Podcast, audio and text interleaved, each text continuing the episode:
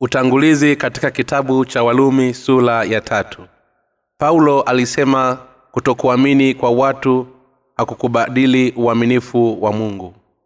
Akiendelea kutoka sula ya pili mtume paulo alitaja katika sula hii kwamba wayahudi hawana upendeleo zaidi ya watu wa mataifa. Katika sura hii paulo alilinganisha sheria na ile kanuni ya haki ya mungu.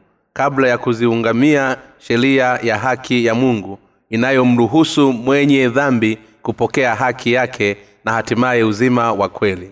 Pia alifafanua katika sura hiyo juu ya okovu toka dhambini kuwa si kupitia matendo yetu bali kupitia imani katika haki ya mungu.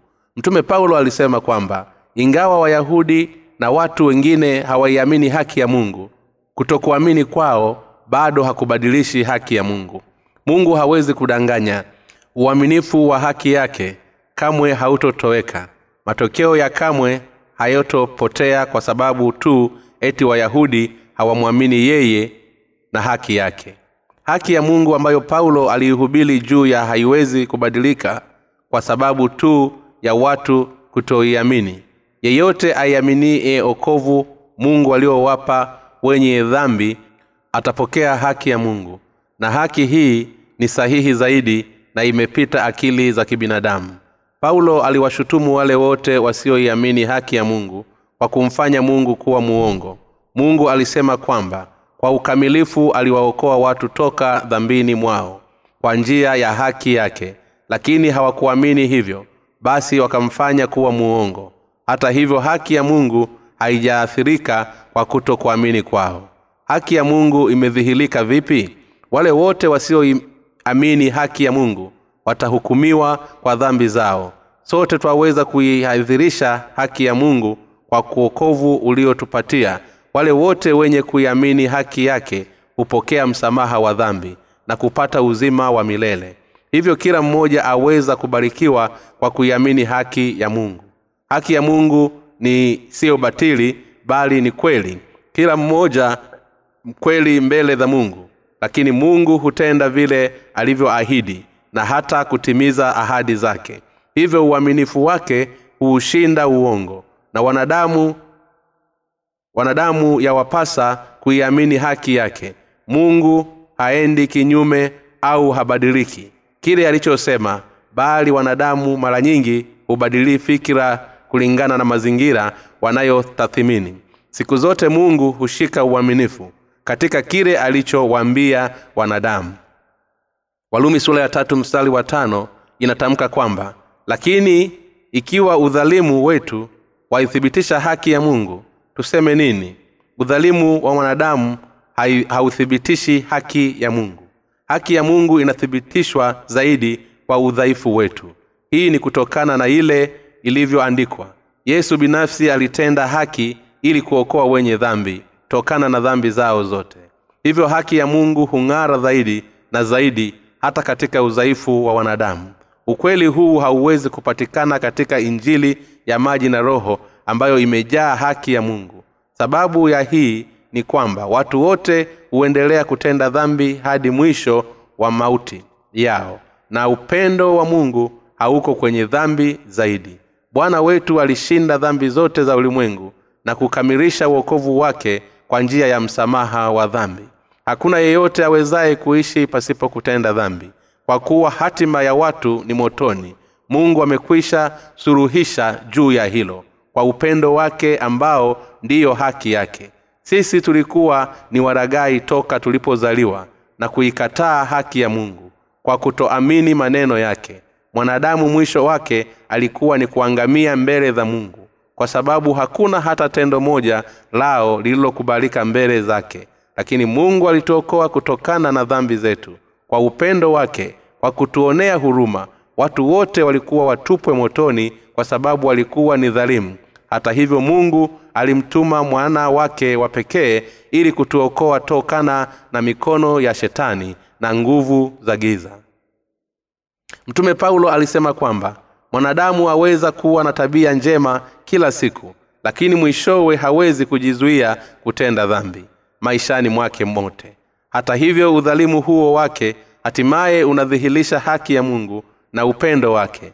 Kusema kweli wanadamu hawana haki binafsi na hivyo kupelekea kumhitaji mjumbe kama mtume paulo yeye alijua na kuipokea haki ya mungu na hatimaye kuweza kuwa na uwepo wa roho mtakatifu ndani yake na hii ndiyo sababu aliweza kuihubiri haki ya mungu.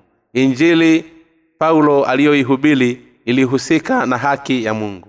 Injili ambayo paulo aliihubiri ilikuwa katika msingi wa haki ya mungu. Ilimlazimu paulo kuihubiri injili hii kwa sababu mungu aliwapenda wenye dhambi na hivyo kuwaokoa kwa dhambi zao. Upendo wa mungu wa ukombozi umo katika injili ya maji na roho. Hivyo msamaha wa dhambi hutegemea imani zetu katika haki ya mungu. Hata hivyo tatizo ni watu kudhani kiujumla kwamba imewapasa kuishi maisha ya uadilifu ili waweze kuokolewa na kuendelea na uokovu wa mungu.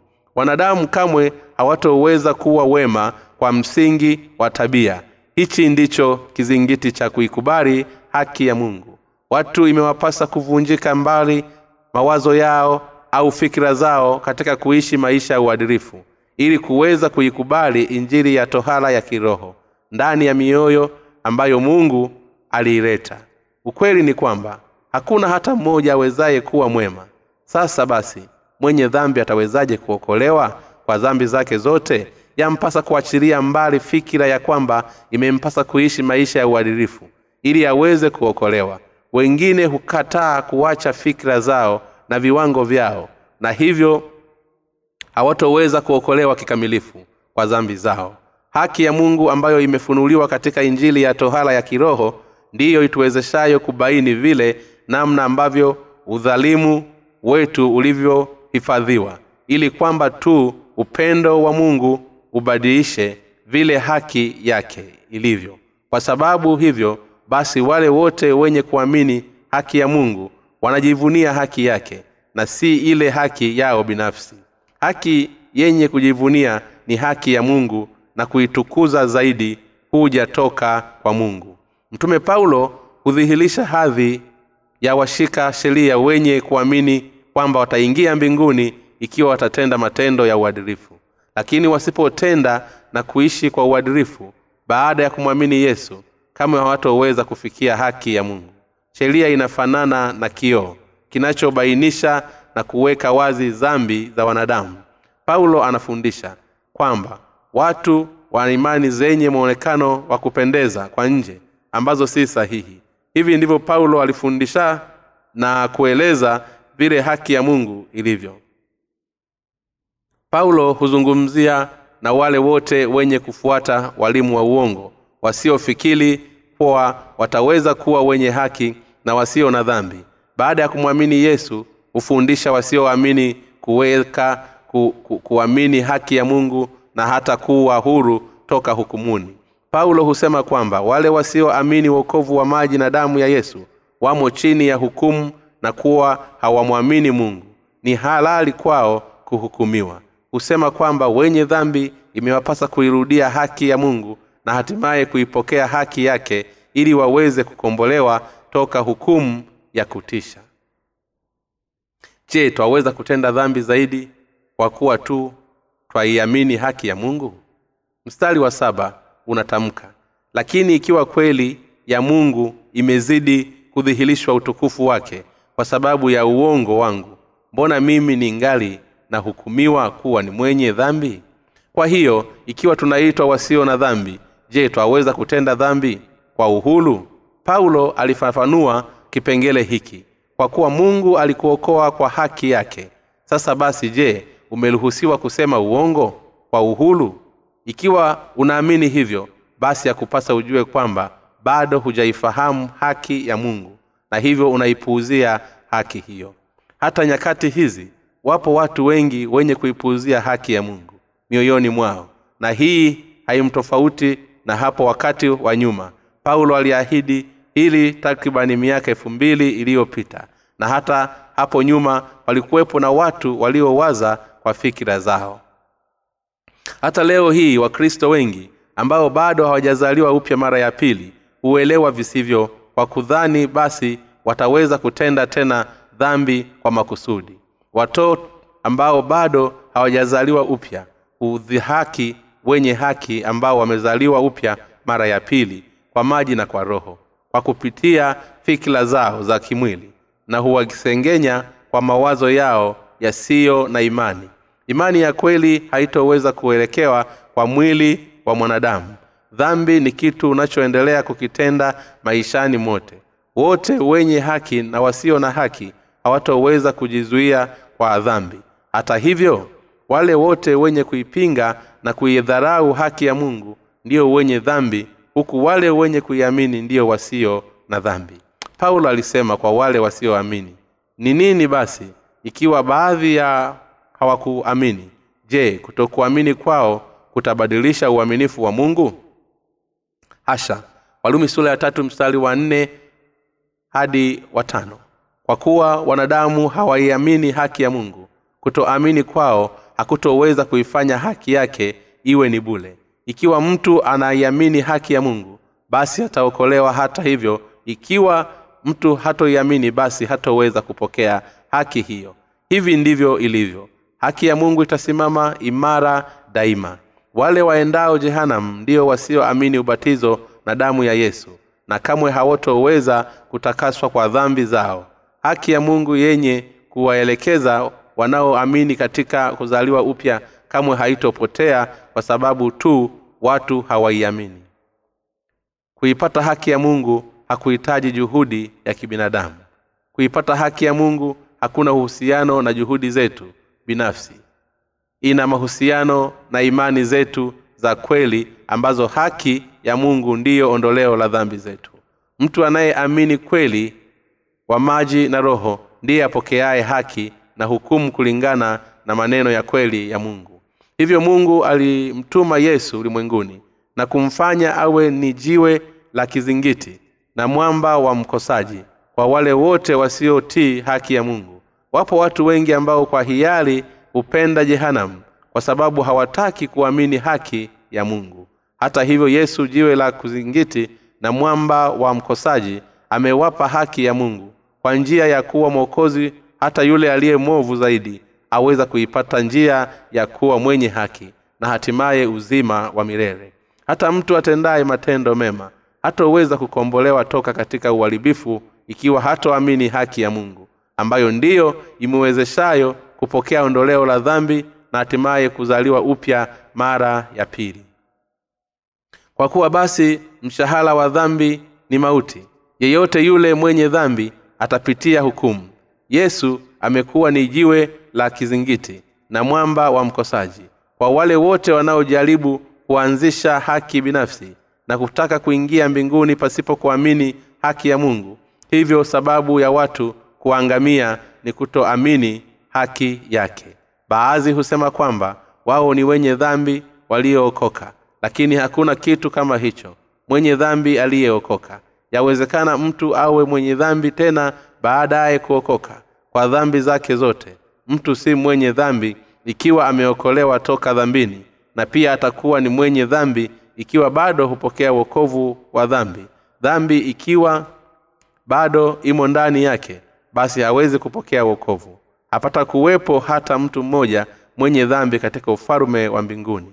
Mungu asema kwa hiyo wasio haki hawatasimama hukumuni wala wakosaji katika kusanyiko la wenye haki. Zaburi sura ya kwanza mstari wa tano. Watu hubaki mbumbuazi wakiwa na swali la namna ya kuweza kuwa wenye haki huku kila siku wakitenda dhambi. Hata hivyo hakuna haja kwao kutahuluki juu ya huko. Hukuwa mwenye haki kwa kuamini haki ya mungu inawezekana kwa kuwa tu tayari. Bwana alikwisha zibeba dhambi za ulimwengu pamoja hata na zile zijazo juu yake. Kwa kupokea kwake ubatizo katika mto yorodani na hatimaye kufa msalabani hivyo basi hatima ya haki ya mungu wenye dhambi wataweza kuwa wenye haki kwa kuamini haki ya mungu. Je bado ni mdaiwa hata baada ya deni lako kulipwa? Bwana wetu aliondoshea dhambi dhambi zote kwa haki. Bwana aliokoa wale wote wenye imani thabiti katika injili ya roho. Hivyo kwamba hakuna tena hukumu kwa hata ikiwa ni wenye dhambi. Kwa maana yeyote sote twaweza kuwa wenye haki kwa kuamini haki ya mungu. Fikira za kibinadamu hupelekea mauti. Fikira za binadamu hutupelekea mautini na chanzo chake ni akili ya kimwili. Akili ya kiroho imetokana na imani katika haki ya mungu. Ni rahisi mno kwa shetani kutawala akili au fikira za wanadamu wanadamu hawana jinsi zaidi ya kutenda dhambi kwa kupitia miili yao. Hata hivyo mtu mwenye imani ya haki ya mungu aweza kuwa mwenye haki kwa imani katika ubatizo na damu ya yesu. Mtu hatoweza kuwa mkamilifu asiye na dhambi kwa mabadiliko ya umbile tabia au utu wa nje ili aweze kuingia mbinguni kwa kuwa hakuna mtu mtakatifu asiyetenda kamwe makosa au dhambi mbele za mungu twaweza kuokolewa toka dhambini mara moja kwa kuamini haki ya mungu. Zaidi ya yote kila mwenye dhambi huamini rehema iliyomo katika injili ya maji na roho ambayo ndiyo iongozayo wenye kuamini kuelekea kuzaliwa upya mara ya pili. Yawezekana kuonekana ni vigumu kwa mtu kuweza kuwa asiye na dhambi. Kwa mtazamo wa kibinadamu hata hivyo inawezekana kwa imani katika neno la mungu.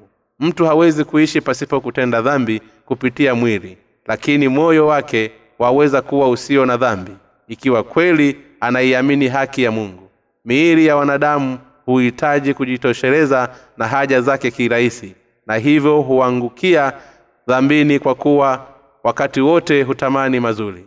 Mungu hunena kweli mtu aweza kuwa mwenye haki ikiwa tu atakuwa na imani kati ya injili ya maji na roho ambayo bwana wetu atatupatia hatutaweza kuingia mbinguni kupitia miili yetu bali kwa kutumia haki ya mungu. Ipo tofauti kati ya akili ya kimwili na ile akili ya kiroho. Akili ya kimwili kamwe haiwezi kuleta ukweli kwamba waweza kutokuwa mwenye dhambi kwa imani na hatimaye kuwa mwenye haki. Mkristo aliyezaliwa upya mara ya pili kwa sababu hudhani kwamba ingawa mtu atatubu makosa yake bado ataendelea kutenda dhambi.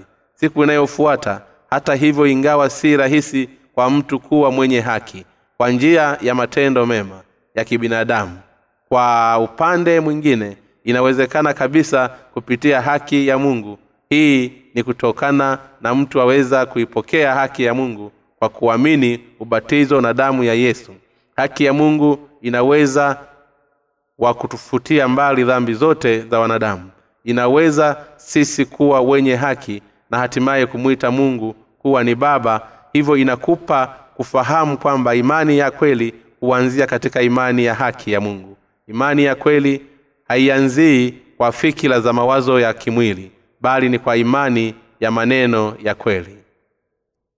Watu wengi ambao bado hawajazaliwa upya hawawezi kukwepa fikira zao kwa sababu wakati wote wamefungwa ndani yake. Watu hawa kamwe hawawezi kusema kwamba wamekuwa wenye haki kwa sababu hufikiri kimwili tu ingawa husema wanamwamini yesu. Mtu aweza kusema kwamba yeye kama na dhambi mbele ya yesu pale tu atakapokuwa amini maneno tohara ya kiroho ambayo huleta haki ya mungu.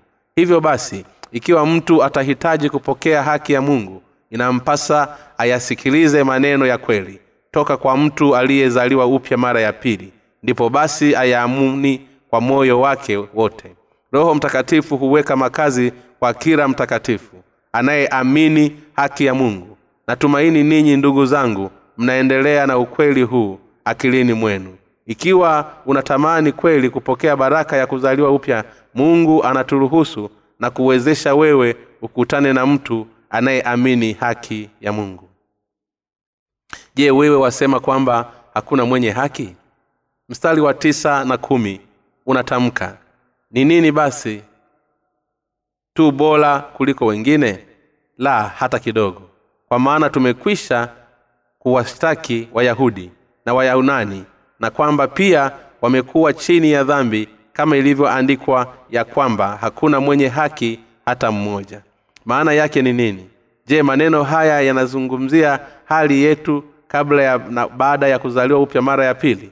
Sote tulikuwa wenye dhambi mbele ya mungu kabla ya kuokolewa maneno haya hakuna mwenye haki hata mmoja yanabainisha kuelezea kipindi kabla yesu kuitimiza huduma yake kuondolea mbali na kufuta kabisa dhambi ya ulimwengu.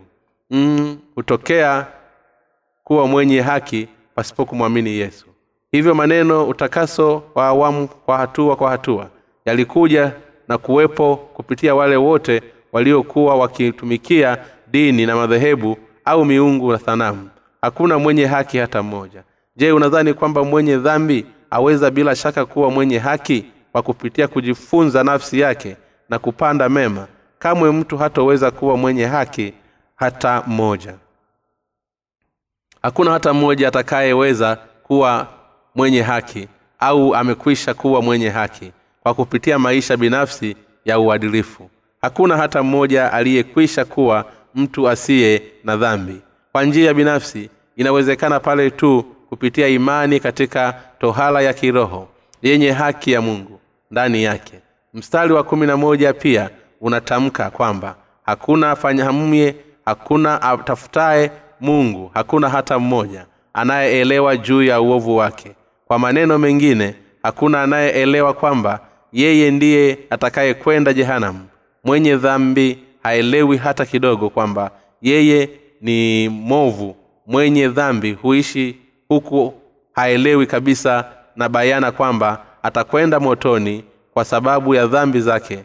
Mtu hujaribu kupokea uokovu toka dhambini kwa kuelewa kwamba anastahili kwenda jehanamu kwa sababu ya dhambi za hata hivyo hakuna hata mmoja anayeelewa asili ya nafsi yake.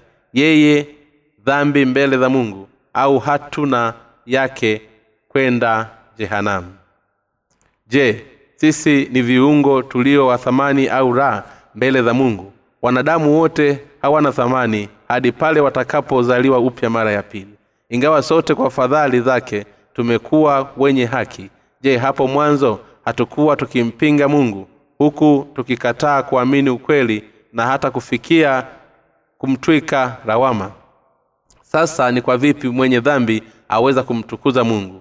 Ni kwa jinsi gani mwenye dhambi ambaye hajaweza kumsuruhishia tatizo lake la mungu atakavyoweza kumtukuza na kumsifu mungu? Kumtolea shangwe mungu katika hali ya dhambi hakuwezi kuwa na sifa ya kweli. Kwa uwezekano gani mwenye dhambi aweza kumsifu mungu?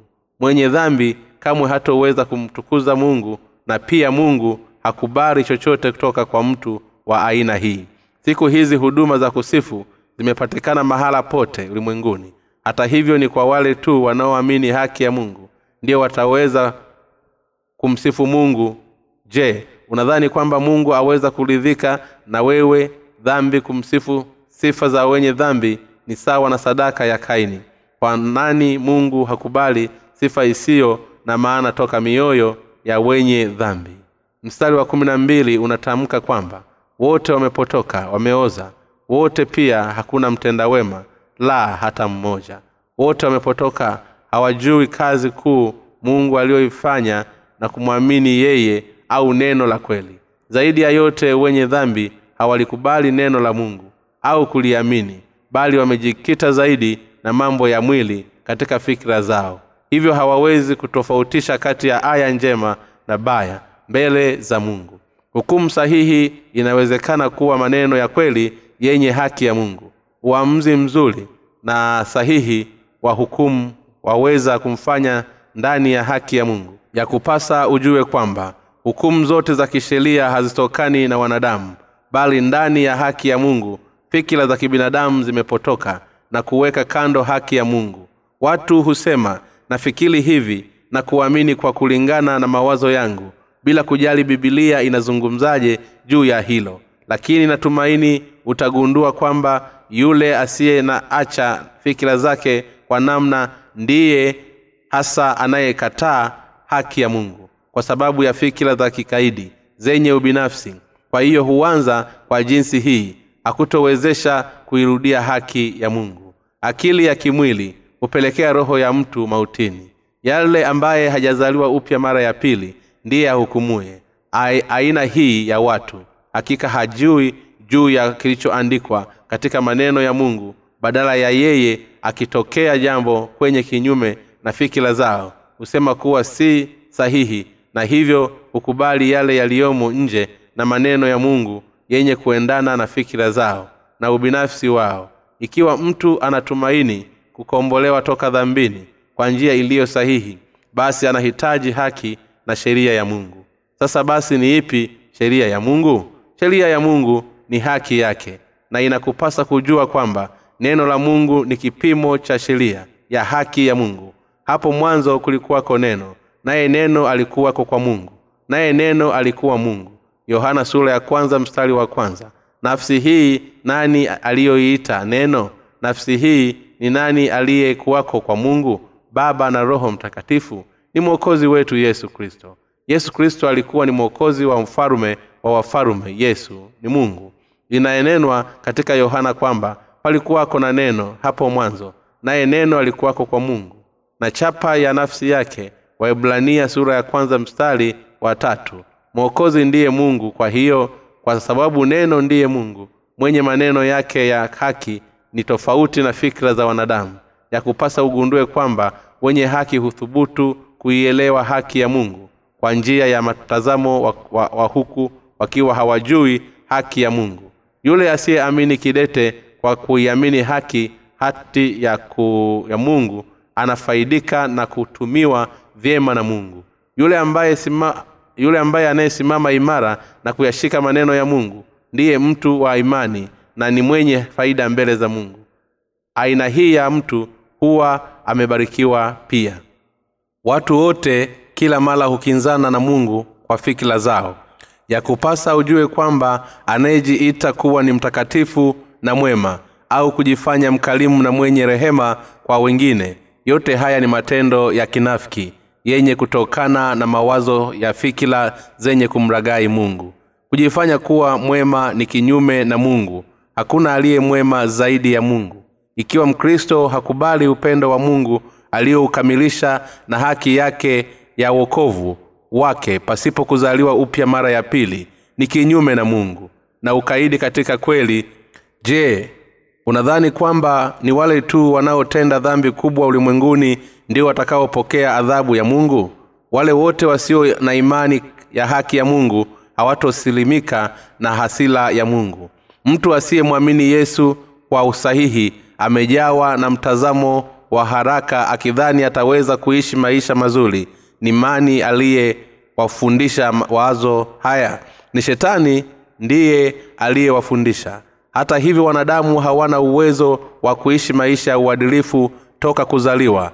Hivyo neno la mungu hutwambia kwamba yatupasa kupokea ondoleo la dhambi. Je hii ina maana kwamba yatupasa tutende maovu kwa nia ya rehema iongezeke? Bila shaka sivyo kwa kuwa wanadamu wameambukizwa dhambi toka siku waliozaliwa hatima yao ni jehanamu kutokana na majeraha ya dhambi ya kuambukizwa. Kwa hivyo mungu amewaambia wapokee ondoleo la dhambi ambalo yesu alikwisha litayarisha kwa ajili yao. Yeye ndiye mungu wa wokovu na kutushauri sisi sote kupokea wokovu kwa kulikubali neno la haki yake ambalo ni kweli mioyoni mwetu mwanadamu ni nani kwa asili? Mstari wa kumi na tatu hadi kumi na nane.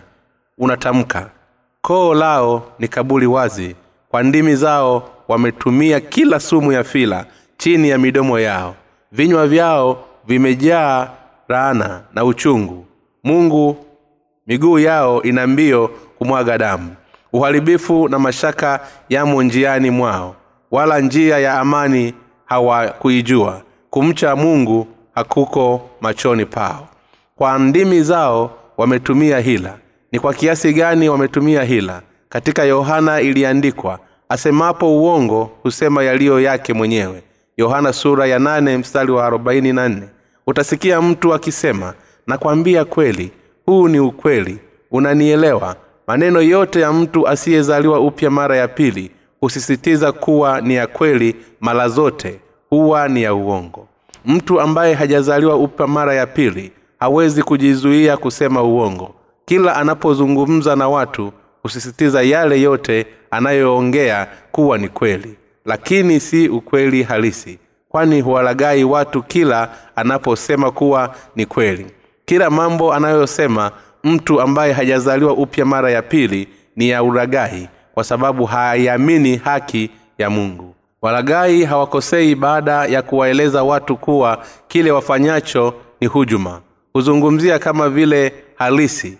Huzungumza na watu kwa namna ya uhakiki na ukweli ili aweze kuwafanya wamwamini. Na waeleza ukweli halisi na bayana. Ukiwa utaweka fedha hapa utavuna kiasi kikubwa. Jaribu uwekeze kiasi cha milioni. Na kwa mwaka na utapata kiasi cha milioni mbili zaidi ulichowekeza na kwa miaka miwili ifuatayo utavuna fedha nyingi sana. Hii ni biashara mpya kabisa na hakiki na salama. Njoo fanya haraka. Fikiri na uamue kwa sababu wapo wengi wasubiri nao. Hii ndiyo matapeli waongeavyo. Yakupasa ukumbuke kwamba mtu huyu ambaye bado hajapokea msamaha wa dhambi zake atatenda uragai kwa ulimi wake. Bibilia yasema kwamba shetani hunena uongo toka kwa, ya, kwa yaliyo yake. Kila anachonena mtu asiyeokoka ni uongo. Si ajabu kwa mhudumu wa kiroho ambaye hajaokoka kuragai wafuasi wa kanisa kwa kusema wataweza kuwa matajiri ikiwa watashika wadhifa wa kuwa mzee wa kanisa kwa baraka zisizozuilika za mungu. Hivyo watu hujibidisha na kuutafuta uzee wa kanisa na nafasi zake ni kwa sababu ya uragai wa watumishi wao wa kiroho wenye kudai kwamba mungu atamjaza mtu na utajiri wa mali pale atakaposhika wadhifa wa nafsi ya uzee wa kanisa. Wapo wakristo wengi waliopoteza mali zao baada ya kujaribu kutaka nafasi ya uzee wa kanisa.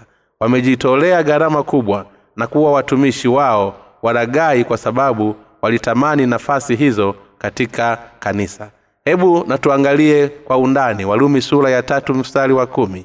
Tena mstari wenye maneno kama ilivyoandikwa unatuashiria kwamba mstari unaofuata umenukuliwa toka agano la kale. Badala ya kutoka maelezo ya ziada paulo alinukuu vile vya mstari ulivyotoka chanzo mwa maandiko.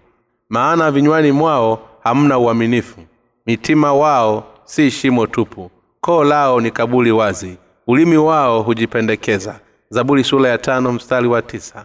Miungu yao hukimbilia maovu nao hufanya haraka kumwaga damu isiyo na hatia. Mawazo yao ni mawazo ya uovu. Ukiwa na uharibifu zaonekana katika njia kuu zao. Isaya sura ya na tisa mstari wa saba. Watu wanaoishia jehanamu kwa kutojua haki ya mungu wanasikitisha. Mstari wa kumi na tisa unatamka basi twajua ya kuwa mambo yote inayo, inayo torati huyanena kwa hao walio chini ya torati ili kila kinywa kifumbuliwe na ulimwengu wote uwe chini ya hukumu ya mungu. Sheria huleta hukumu. Walumi sura nne mstari wa kumi na tano. Mungu ameleta sheria kwa wale ambao bado hawajazaliwa upya mara ya pili ili wawezeshe kufahamu kwamba wao ni wenye dhambi. Sheria hufundisha kila mwenye dhambi kwamba hana uwezo wa kuishi kulingana na sheria ya mungu. Kwa uwazi imeandikwa kwamba mungu hakutupa sheria ili tuifuate lakini hii haifanyi sheria kubadilika. Hapana yeye hufanya hilo. Mungu amesema kwamba alileta sheria kupitia msa ili aweze kutufundisha kwamba sisi ni wenye dhambi.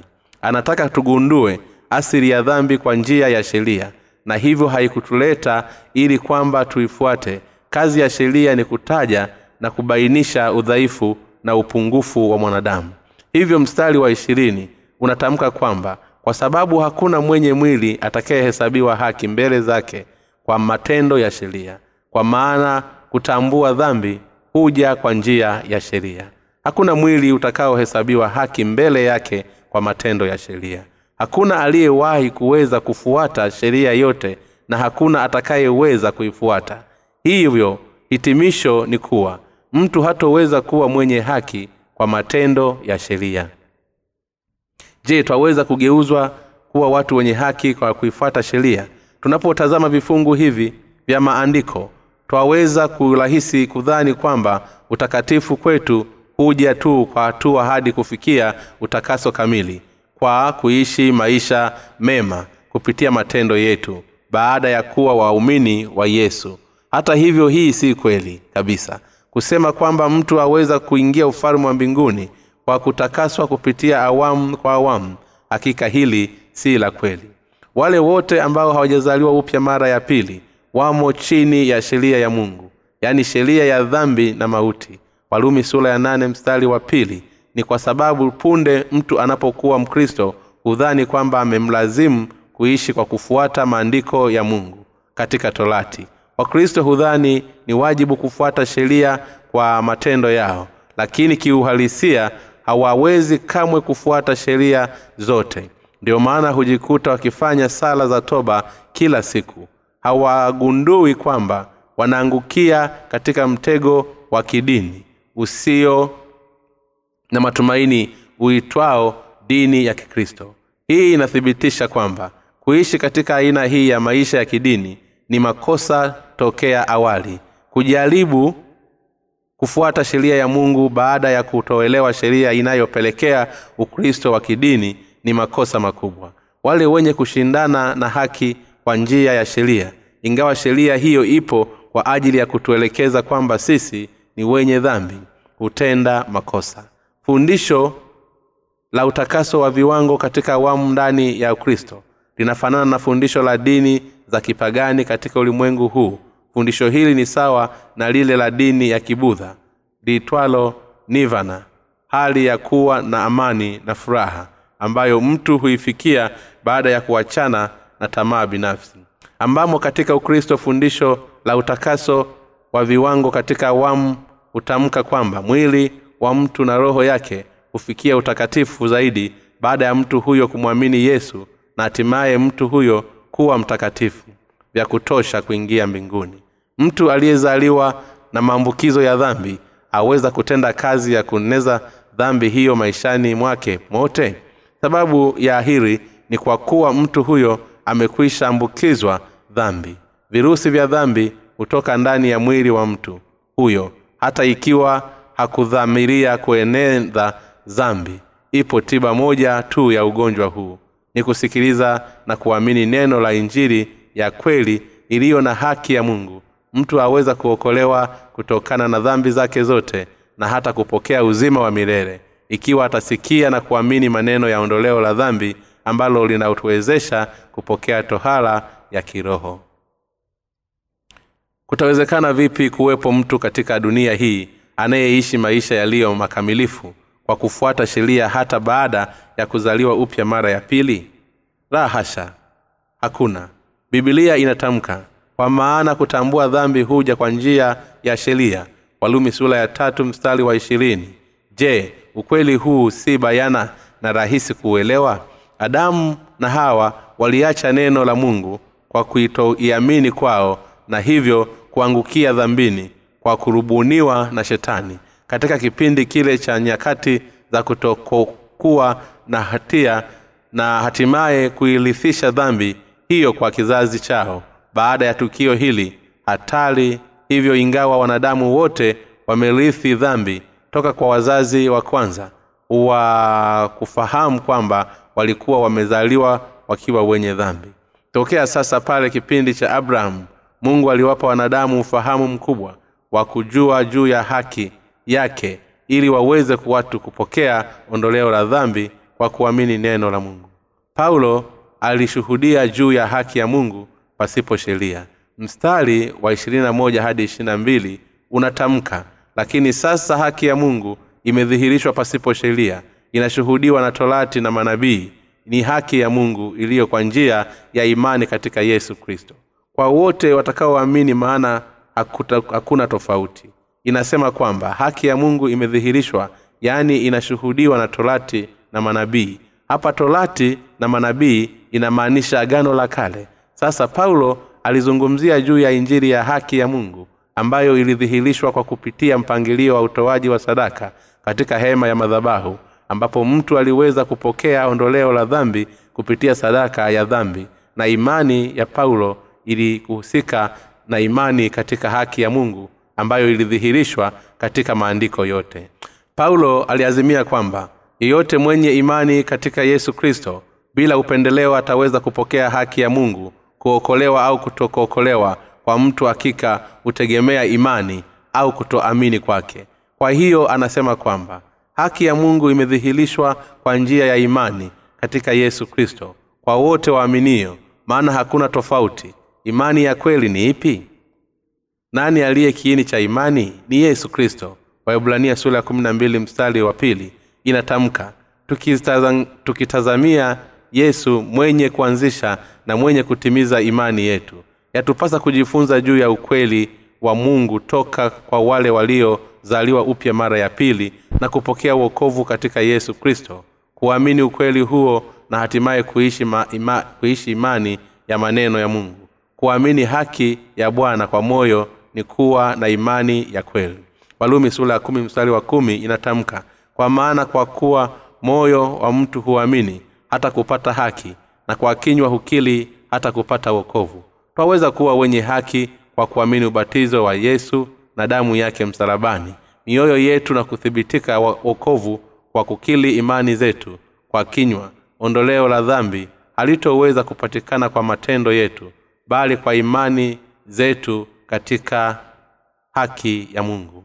Mstari wa ishirina tatu hadi ishirina tano inatamka kwa sababu wote wamefanya dhambi na kupungukiwa na utukufu wa mungu wanahesabiwa haki bule kwa neema yake kwa njia ya ukombozi ulio katika kristo yesu ambaye mungu amekwisha kumuweka awe upatanisho wa njia ya imani katika damu yake yesu ili aonyeshe haki yake kwa sababu ya kuziachilia kazi ustahimili wa mungu dhambi zote zilitangulia kufanywa. Bibilia inatwamka kwamba wote wametenda dhambi na kupungukiwa na utukufu wa mungu. Wenye dhambi hawana uchaguzi zaidi ya jehanamu. Hata hivyo kupitia ukombozi ambao ndiye kristo yesu na haki ya mungu watu wamepokea ondoleo la dhambi bule. Watu hawana dhambi tena kwa sababu wanaamini haki ya mungu. Yesu kawa upatanisho wa damu yake kupitia imani tunapotazama mstari wa ishirina tatu hadi ishirina sita imeandikwa ambaye mungu amekwisha kumweka awe upatanisho kwa njia ya imani lakini damu yake yesu ilionyesha haki yake kwa sababu ya kuziacha katika ustahimili mungu dhambi zote zilizotangulia kufanywa. Hapa usemi ili aonyeshe haki yake unamaanisha haki ya mungu iliyokamilishwa kwa tendo la ustahimili alilotenda yesu kristo. Sababu ya yesu kumwaga damu msalabani ilikuwa kwa sababu kabla ya kifo ilimpasa kuitimiza haki yote ya, ya mungu kwa kubatizwa na yohana mbatizaji katika mto yorodani. Matayo sura ya tatu mstari wa kumi na tatu hadi mstari wa kumi na saba. Mungu baba alimfanya yesu awe sadaka ya upatanisho kwa ajili ya dhambi za dunia. Hii ilikuwa alete amani kati ya wanadamu naye yesu kristo aligeuzwa kuwa haki ya mungu. Yesu alibeba dhambi zote za dunia kwa kupokea ubatizo wa yohana. Yesu alikuwa ni alfa na omega. Hii maana yake kwamba kila mmoja atakayepokea uokovu toka dhambini ikiwa ataamini maneno yake kutamka kwamba bwana alifuta dhambi zote za dunia tokea mwanzo hadi mwisho wa dunia. Hiki ni ya mungu ambayo yesu aliyoitimiza anatuwezesha kuwa na amani na mungu. Ilifanyika ili kwamba ni kwa mtu yeyote akaaye kuwa na amani na mungu. Ndiye pekee atakayeingia mbinguni. Binafsi ni pale nilipoanza kuamini injili ya kweli ndipo nilipoelewa maandiko yanasema mungu amekwisha kumwekea awe upatanisho kwa njia ya imani katika damu yake ili aonyeshe haki yake kwa sababu ya, ku, ya kuziachilia katika ustahimili wa mungu. Dhambi zote zilizotunguliwa kufanywa hivyo. Kuamini haki ya mungu kupitia yesu. Haki ya mungu ilikamilishwa katika ulio ambapo huonyesha kwamba tayari imekwisha kamilishwa. Twapokea ondoleo la dhambi kwa imani ya neno la mungu lisemalo kwamba yesu aliondoka mbali dhambi zote za ubatizo wake na damu yake ingawa roho zetu zimekwisha samehewa dhambi mara moja. Zote miili yetu bado haitojizuia kutenda dhambi. Mungu ana maana dhambi iliyotendwa wakati uliopo hapa ulimwenguni kuwa hizi ni dhambi zote zilizotangulia kufanywa. Kwa nini mungu aliuweka ubatizo wa yesu kuwa ndiyo sehemu ya kwanza ya wokovu? Hivyo ndivyo ambavyo ondoleo la dhambi lilivyokamilishwa mara moja kwa njia ya haki ya mungu ambapo yesu kristo ndiye aliyekamilisha haki ya mungu ambapo yesu kristo ndiye aliyekamilisha dhambi kuzitendazo kwa miili katika wakati huu ni dhambi zilizoondolewa kupitia ubatizo wa yesu kwa mtazamo wa mungu. Dhambi zote za dunia zimekwishwa samehewa mbele ya mungu. Kuziachilia katika ustahimili wa mungu dhambi zote zilizotangulia kufanywa maana yake ni kuchukulia kwamba mshahara wa dhambi umekwisha lipwa. Dhambi zote za dunia ni dhambi zote za wanadamu toka mwanzo wa ulimwengu hata mwisho wake toka adamu hadi siku ya mwisho wa dunia. Pia ni dhambi za watu wazitendazo sasa na dhambi zilizotangulia kutendwa ambazo yesu alikwisha ziondoa hapo nyuma. Wale waaminio haki ya mungu hawana tena dhambi ukweli huu ni kwamba dhambi zilizokwisha tendwa tayari zimekwisha twikwa kwake hata dhambi tuzitendazo katika muda huu. Nazo pia ni mojawapo ya dhambi alizotwishwa kufanywa na kusamehewa mbele ya mungu. Watu wa dunia hii hutenda dhambi ambazo tayari zilikwisha kuondolewa na mwana wa mungu aliyeletwa ulimwenguni ni ili kubeba dhambi za dunia. Dhambi ziliondoa hasa hizi ni zile zilizokwisha kufutwa. Je unaelewa maana ya hili? Yesu alisema tayari amekwisha ondoa dhambi za dunia kwa njia ya haki ya mungu. Mtu anaweza asielewe vyema juu ya hili ikiwa hataelewa kwa undani maana ya kifungu hiki. Kwa mtazamo wa, wa bwana dhambi zitaendelea. Sisi wanadamu ni zile zilizokwisha kuhukumiwa toka pale yeye alipobatizwa na yorodani na kuhukumiwa msalabani. Sababu mungu hutuambia tusiwe na wasiwasi juu ya dhambi ni kwa kuwa yesu alikuja ulimwenguni na kuwafanya watu kuwa wenye utakaso kamili mara moja na kwa wakati wote. Ukweli huu ambao paulo anauzungumzia katika kifungu hiki ni muhimu sana kwa wale aliyeokolewa kwa kuamini haki ya mungu. Hata hivyo watu ambao bado hawajazaliwa upya mara ya pili huidhalau haki ya mungu mungu na hatimaye watakwenda jehanamu ndugu zangu ya kupasa usikilize na kuelewa vyema neno la mungu. Ndipo hapo itakapokuwa vyema katika kustawi kwa imani yako na katika kuihubiri injili kwa wengine. Je wajua kwamba mungu hukasirisha ulimwengu kwa habari ya dhambi haki na hukumu yake? Yohana sura ya 16 mstari wa nane mungu alimfanya yesu kuwa kipatanisho kwa ajili ya damu yake kwa imani ili kuonyesha haki yake kwa sababu ya uaminifu wake. Mungu alimtwika yesu dhambi zilizokwisha tendwa. Kwa kuwa mungu alimweka yesu kuwa kipatanisho anatufanya kwa dhambi zote zimekwisha kuondolewa. Hivyo basi tunakuwa wenye haki kwa kutumia haki ya mungu. Katika mstari wa 26 imeandikwa apate kuonyesha haki yake wakati huu ili awe mwenye haki na mwenye kuheshimika.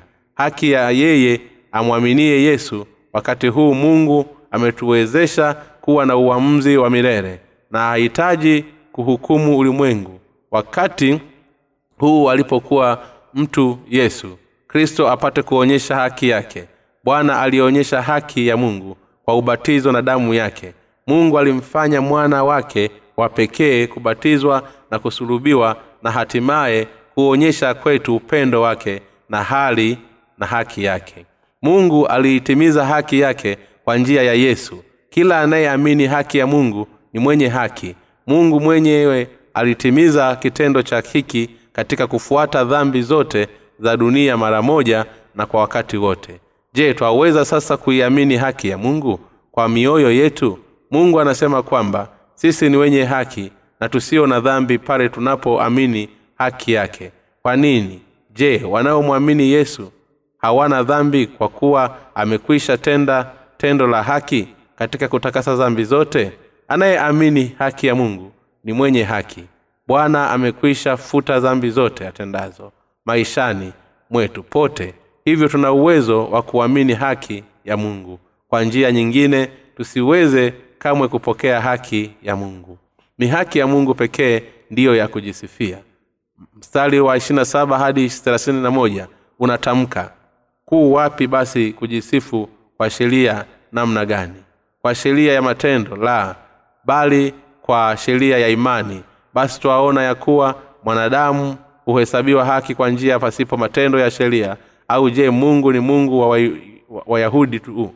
Siye mungu wa mataifa pia mungu ni mmoja atakayewahesabia haki wale waliotahiliwa katika imani nao wale wasiotahiliwa watahesabiwa haki kwa njia ya imani iliyo hiyo. Basi je twaibatilisha sheria kwa imani hiyo? Hasha. Kinyume cha hiyo twaithibitisha sheria. Kuithibitisha sheria maana yake ni kwa kuu ni kwamba hatutoweza kuokolewa toka dhambini kwa matendo yetu. Sisi ni dhaifu na tusio viungo wakamilifu. Lakini haki ya mungu ndiyo iliyotufanya kuwa wakamilifu kwa neno lake. Kwa kuamini neno la haki ya mungu ndiko kuliko kutoa hata baada ya kuokolewa toka dhambini. Bwana wetu anaendelea kunena nasi akisema wewe si mkamilifu lakini nimekutakasa hivyo ya kupasa uwe karibu na mungu kwa haki yake. Katika mstari wa ishirina saba imeandikwa kuu wapi basi kujisifu? La kumefungiwa nje kwa sheria ya namna gani? Kwa sheria ya matendo la bali kwa sheria ya imani.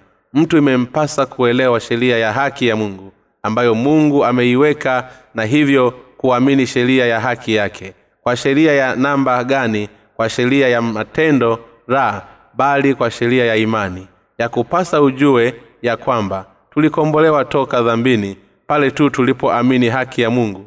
Hivyo hatuko hatutoweza kukombolewa kwa matendo yetu. Paulo mtume anasema je kutoamini kwao kutaubadilisha uaminifu wa mungu? Hasha anayeamini haki ya mungu atasimama imara lakini yule asiyeamini ataanguka. Walumi sura ya tatu inadhihirisha haki ya mungu kwa uwazi ya kupasa uelewe kwamba mungu amedhihirisha sheria ya haki yake ili kuwawezesha wale wanaoazimia fikira zao binafsi kuanguka. Mungu ametuokoa kikamilifu kutokana na dhambi zetu zote. Hivyo twaweza kuokolewa toka dhambini kwa kuamini neno lake linalodhihirisha haki yake. Twaweza kuurithi ule ufalume wa mbinguni na kuwa na amani naye kwa kuamini haki yake. Wale wote wasioamini haki ya mungu hawatoweza kuwa na amani moyoni mwao. Swala la mtu kubarikiwa au kulaaniwa hutegemea ikiwa anaamini haki ya mungu au la. Ikiwa mtu huchukulii maneno ya haki ya mungu basi atahukumiwa kulingana na sheria ya hukumu ya maneno ya mungu. Wokovu asili yake ni upendo wa mungu. Na hivyo tunapopokea kwa ajili ya dhambi zetu kwa kuamini haki ya mungu tumshukuru bwana aliyetupatia imani hii ya haki ya mungu. Tumshukuru kwa kuwa tuna, ima, tuna imani sawa na ile ya paulo mtume. Tumsifu bwana. Pia tunamsifu na kumpa shukulani na kumpa shukulani yeye kwa kuwa tumekombolewa toka dhambini kwa kuamini ubatizo wa yesu na damu yake msalabani. Kama isingekuwa hokovu huu imani na kanisa la mungu tusingeliweza kamwe kupokea ondoleo la dhambi. Kwa, kwa hakika tuna imani haki na mungu. Kwa moyo na kukili uokovu kwa kinywa tunampa shukulani mungu aliyetuokoa kutoka na dhambi zetu zote kwa njia ya haki yake. Mungu wa mbinguni na akubariki.